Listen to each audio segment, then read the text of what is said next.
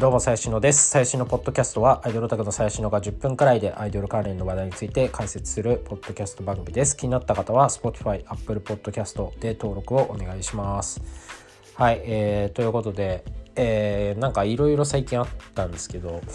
何から話そうかなっていう感じなんで、えっ、ー、と、今日結構なんかぐちゃぐちゃになるかもしれないです、話が。はい。えっ、ー、と、まずは、えー、シュレディンガーの犬から、えー、猫アレちゃんとモイちゃんっていう2人が卒業することになったんですけど、えー、猫アレちゃんはまあ僕の推しでございまして、えー、まあ最近まあファンになったのは全然ここ半年もいかないくらいなレベルなんですけどまあこの間の全国ツアーで、まあ、猫アレの地元である愛媛県えー、に行くくらいはまあ好きツアーに、ね、あの行くくらいは好きだったんですけどもまああの卒業来今月の末の全国ツアーのファイナルで卒業するっていうことで、えー、発表が昨日ありましたね。はい。ちょっとね、あの、つい最近、ラテラルアークっていう、まあ、同じ事務所の別グループの、まあ、か、唐木みやちゃんっていう子も これもまた僕の推しメなんですけど、もう辞めるっていう話で、まあ、僕の推しメが2連続で辞めるっていう、あの、なかなかのハードな展開になってるんですけど、まあ、えっ、ー、と、猫アレの場合は、えっ、ー、と、まあちょっとね、まあ、てか、もともと結構メンタルに問題を抱えている子っていうのは、まあもう自分でも言ってたし、まあ知ってはいたんですよね。で、まあ彼女の場合は、うつっていうか、まあどっちかっていうと、そううつ。なんかめちゃめちゃテンション高い時と、まあ本当になんかパニック症候群も抱えてたので、まあ本当になんか、まあ結構多分、生活もままならないような感じの、まあ、子なんですよね。めちゃめちゃ面白いし、あの、特選会の時とかは、もうすごい喋りも上手だし、全然普通なんですけど、まあ、日常的にはそういった問題を抱えていて、まあ、ツイッターでサブ、あの、裏、裏垢っつうかサブ垢っていうか、まあ、その一部のファンしかフォローしてないような あの、アカウントがあるんですけど、まあそことかだとまあ結構そういう面をまあ吐露していたりとかまあしたんですけどまあえー、まあそのね猫アレってその萌ちゃんっていうもう一人のメンバーと一緒に住んでるんですけどまあ二人とも辞めるっていう。まあ萌ちゃんもねもともともともとというかまあ萌ちゃんの場合はなんかここ最近ちょっとメンタルがやられていたというところでまあねその辺はやっぱあのー、ああるというかまあ、そのさっき言ったラテラルアークの宮もまあ、この場合は別メンタルではないんですけど、まあ、そのサブアカみたいなの見てると、まあ、結構ややむツイートというか、うん、あの、あるらしいと。で、まあ大体原因はやっぱ多分事務所との関係かなっていう感じ、どっちともね、感じなんですけども。はい。まあそんなことがありまして、まあそうなってしまうとね、まあ僕にはもうどうすることもできないので、まあさよならっていう感じなんですけども、はい。えー、そんなことがありましたね。で、ちょっとそのメンタル問題とかでいくと、まあもう一人の僕の推しメンであるね、てるてるの後藤まつりさんもちょっと最近、こうご乱心というか、ちょっとツイッターでね、えー、ふざけんなよというこう怒りのツイートとかはねやってましたけどもまあだしあと七宮そらさん弱虫の七宮そらさんも、まあ、ちょっとちょっと前までねそのちょっとメンタルでお休みを、まあ、1週間ほどしていたと。いうところでまあ本当にねこうアイドルのメンタル問題ってマジで根深いなって思いますね、まあ、ついさっきもこのスパガのね阿部ゆめりちゃんもちょっとなんかこう顔面が震えてしまうみたいなまあ多分ストレスだと思うんですけどあのね、ほんとストレスもん、ストレスというかメンタル問題、ストレスからのメンタル問題が、まあもともとあったんですけどね、なんかここ最近めちゃめちゃ俺の推しメン周りでかなり爆発してるっていうところで、やっぱこう見過ごせなくなってきたなみたいなところはちょっと思いますね。まあアイドルのメンタル問題もこのポッドキャストでも過去何回も多分扱ってるんですけど、まあめちゃめちゃこう、なんていうんですかね、 pain がでかいというか、あの、別に闇とかそういう話じゃなくてあの本当にこう社会問題に近いような感じですよね。であの、まあ一番はやっぱり多分誹謗中傷とかだと思うんすよ。まあ、人間関係もあると思うんですけどあのー、まあ、後藤祭りの場合はね、まあ、その5チャンネルを見ちゃったみたいな。まあ、見なきゃいいんですけどね。まあまあ、見たくなるのもわかるというか。まあ、だし、じゃあ無視すりゃいいのかっていうと、まあ、それもまた違うとか、まあ、言ってるやつの方が悪いんで、まあ、別にそれに対して文句を言うこと自体は全然正当なことだとは思うんですけど、あの、まあ、誹謗中傷ね、まあ、その、わかんないですよね。その、そういうの書いてる匿名の人は、まあ、面白おかしくしたいだけなんですけど、まあ、本人からしたら、まあ、そのまま受け取っちゃい、まあ、人によってはね、そのまま受け取っちゃいますし、うん、あのー、ね、言ってる方は対一、一人に対して言ってるだけのつもりだと思うんですけど、やっぱそれが、やっぱ数百人とかそういうレベルで言われてる感じなんですよね、アイドルからすると。そう。別にさ、なんかあの、まあオタクだってなんか他のオタクに叩かれたりするけど、まあでも別にそれ1人とか2人とかそういうレベルじゃないですか。でアイドルってやっぱ多くの人に見られてるんで、あの、多いんですよね、多分そういうのが。で、やっぱりその、1人2人から言われるのと、多分100人から言われるのって多分、言われてることは同じでも、多分積み重ねが多分でかくて、やっぱりその、この心とか精神に対するシェアもでかくなっちゃうんで、まあそれは来るよな、みたいな、精神に来るよな、みたいなところだと思うんですよね。で、まあ正直、まあ、解決とかないというか、祭りはそういうことを言うんじゃねえよみたいな、お前ら死人が死ぬんだぞみたいな。いやもうそれは本当その通りなんだけど、まあでも言ったところではまあ変わらないというか、まあ人ってね、そういうネットとか、まあいろんなところの悪口を言うのは、まあ生き物としてはまあそれは言う、言うわなっていう感じで、まあ止めようがないことなんで、まあ見るのをやめるか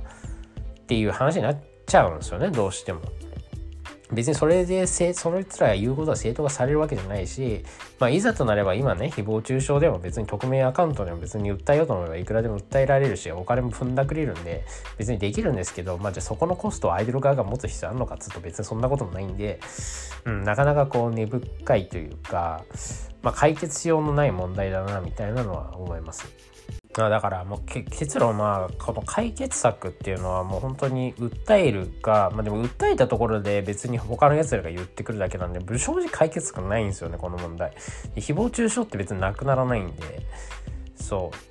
でまあこれはね外野からだから言えるんだろうっていう感じなんですけどまあでも所詮ねこうチャンネルに書いてることなんて本当にもう公衆便所の落書きでしかないので公衆便所の落書きを見て病む必要はないじゃんってまあ外から見てたら思うんですけどまあ本人的にはねやっぱ自分が頑張ってることに対してもいろいろああだこうだ言われるのはねまあ尺というかまあムカつきますよね普通に。だからまあ本当に無視するかもうそういうのをもう何も感じなくなるかっていう本当にそういう話なんですけどやっぱねそうなってくるとやっぱメンタルが壊れますよねやっぱこう感情が動かなくなるっていうのは、まあ、楽しいことに楽しくこう反応しないんですけど悲しい悲しいことに対してもなんか楽しく反応しなきゃというか見て見てふりして笑わなきゃいけないみたいなのは、まあ、相当ストレスだろうなっていうのは思うですよね。まあちょっとね、オタク側もね、まあこれは別に僕の観測範囲の中だけですけど、まああんまりその誹謗中傷とかを、まあ誹謗中傷だと思ってないというか、ま、客だからし、金払ってるんだから、まあ、やることやれよみたいな話とかね。まあありますけどね。まあただでも、ぶっちゃけまあ言わない方がいいですよね。言うぐらいだったら、まあ、そっから去った方がいいなとは思いますけどね。まあ言いたくなる気持ちもわかりますけど。結局まあ無理ですからその客全ての客の期待に応えるっつうのは無理なんであの本当はもうそのアイドル側もファンの期待に、まあ、答えなくていいとまでは言わないですけど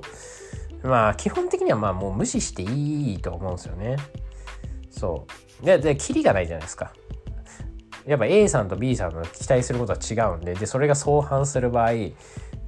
A さんの側を持ったら B さんから叩かれるし、B さんの側を持ったら A さんから叩かれるんで、もう積んじゃうんで、そんなの。だから基本的にやっぱこう、ファンの方を見すぎない方がまあいい。難しいですけどね、ファン商売だから。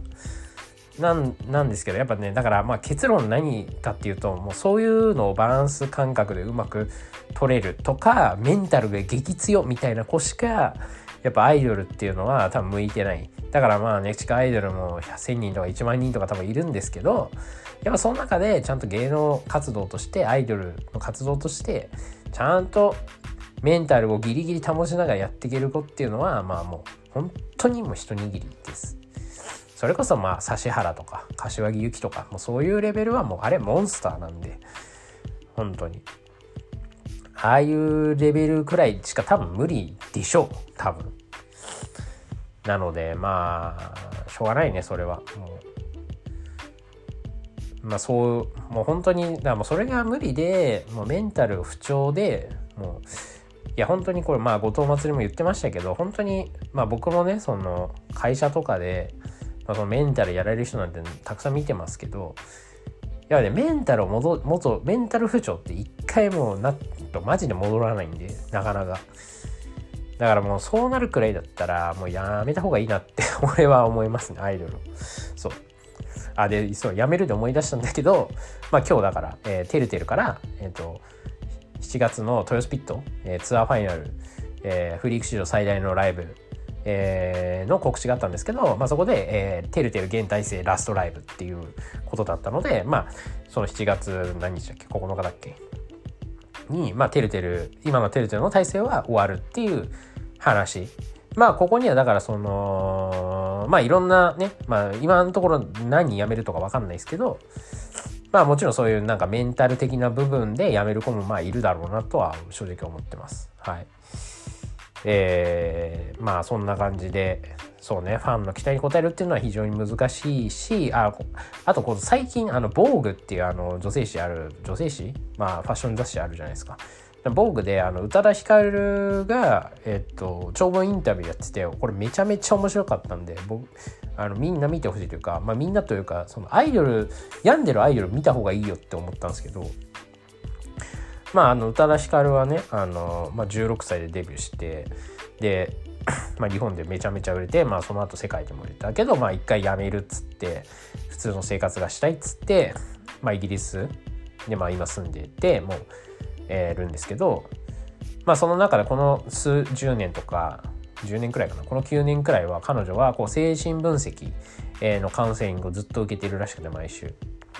でそこでずっと自分の精神を自己分析してるみたいな話がめちゃめちゃ面白かったんでぜひ見てほしいんですけどあのまあその中でまあこれはちょっと宇多田ヒカルはアイドルではないのでまああのー、まあちょっと違うかなとは思うんですけどえー、っとまあそのジェーン・スーさんっていう子があのインタビューの人がインタビューの聞き手なんですけどその宇多田さんはファンの期待に応えようとは思わないんですか？みたいな質問をした時にまあファンの期待はもう見ないと。というかまあアーティストというのはファンの期待に応えないのが仕事だって言っててまあアーティストは確かにそうだよなと思いました。要は結局ファンの期待に応えてもうんとその時のファンを満足させられるけれども、えー、それは別にそのファンが見たいことではないとそのアーティストの場合はね。要は、まあ、アーティストって俺思ったんですけど、まあ、結構こう自己セラピーというか、まあ、特にその宇多田ヒカルみたいにソングライティングもして歌詞も書いて曲も書いてみたいなタイプって、まあ、自己セラピーみたいなとこあって要は自分のその時の心情とか、えー、思ってることとかをまあ詩に落として曲に落とすわけじゃないですか、まあ、彼女の場合は曲から作るらしいんですけど。だからまあそれをやることによってこう新たな自分の発見というか自分の、えー、考えてる本当に根底の奥底にあるようなことっていうのが、まあ、こう詩として現れる、まあ、らしいんですけど、まあ、えっと、それってもう一個の自己セラピーというか、あの、自分で自分の傷ついた部分をこうえぐり出すみたいな、もうその作業、生みの作業は多分超大変だと思うんですけど、えー、まあそういうことをやってると。で、まあ、別にそのためだけではないんですけど、まあそそういったところに多分精神分析、その彼女がカウンセリングで買ってるような精神分析っていうのはすごい役に立ってるうんまあ、立ってるみたいな感じのあのインタビューだったんですけど、あの本当にそのなんか自分の精神をこう自分でえぐり出すみたいなのはめちゃめちゃ大事だなというか、まあ、特にそのステージの上で、まあ、アイドルといえどもまあ表現者なわけじゃないですか。まあ、やっぱりそこをなんかこう自分でなんか自分は何をそのモチベーションとしてやってるとか何が嬉しくて何が悲しいとか、まあ、意外と意外とその人間ってそういうシンプルなことって意外と自分で自分のこと分かってなかったりするんであのそういうことを、まあ、やるっていうのは、まあ、別にそのアーティストで作詞とかしなくても、まあ、やった方がいいなってそのインタビューを見ててめちゃめちゃ思ったんですよね。まあそうだからまあアイドルって、まあ、歌とかダンスとかまあね特典会とかいろいろありますけど、まあ、結局やっぱ長く続けるまあね自分で一旦そのアイドルで頑張ってみようと思った時に、まあ、歌とかダンスももちろんめちゃめちゃ大事だとは思うんですけどやっぱメンタルコントロールができないともうどうにもこうにもいかないというか